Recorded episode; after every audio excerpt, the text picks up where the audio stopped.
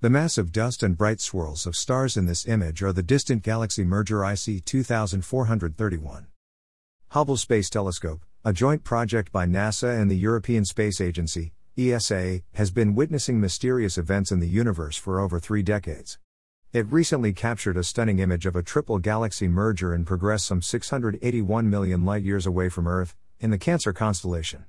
The image also shows a tumultuous mixture of star formation and tidal distortions caused by the gravitational interactions of the galactic trio. At the center, the image is obscured by a thick cloud of dust, but the light from a background galaxy can be seen piercing its outer extremities.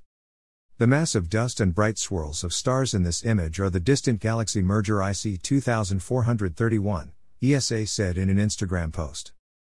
The image is part of a series of Hubble observations looking into weird and wonderful galaxies discovered by the Galaxy Zoo Citizen Science Initiative, according to ESA. IC 2431 was discovered on February 24, 1896, by French astronomer Stéphane Javelle.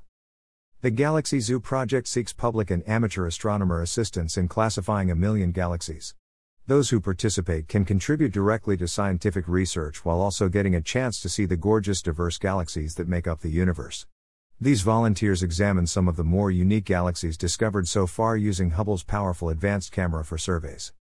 ESA said the initial Galaxy Zoo project achieved what would have been years of work for a professional astronomer in only 175 days, and it led to the flourishing of similar astronomical citizen science projects. Later projects have included the largest ever studies of galaxy mergers tidal dwarf galaxies.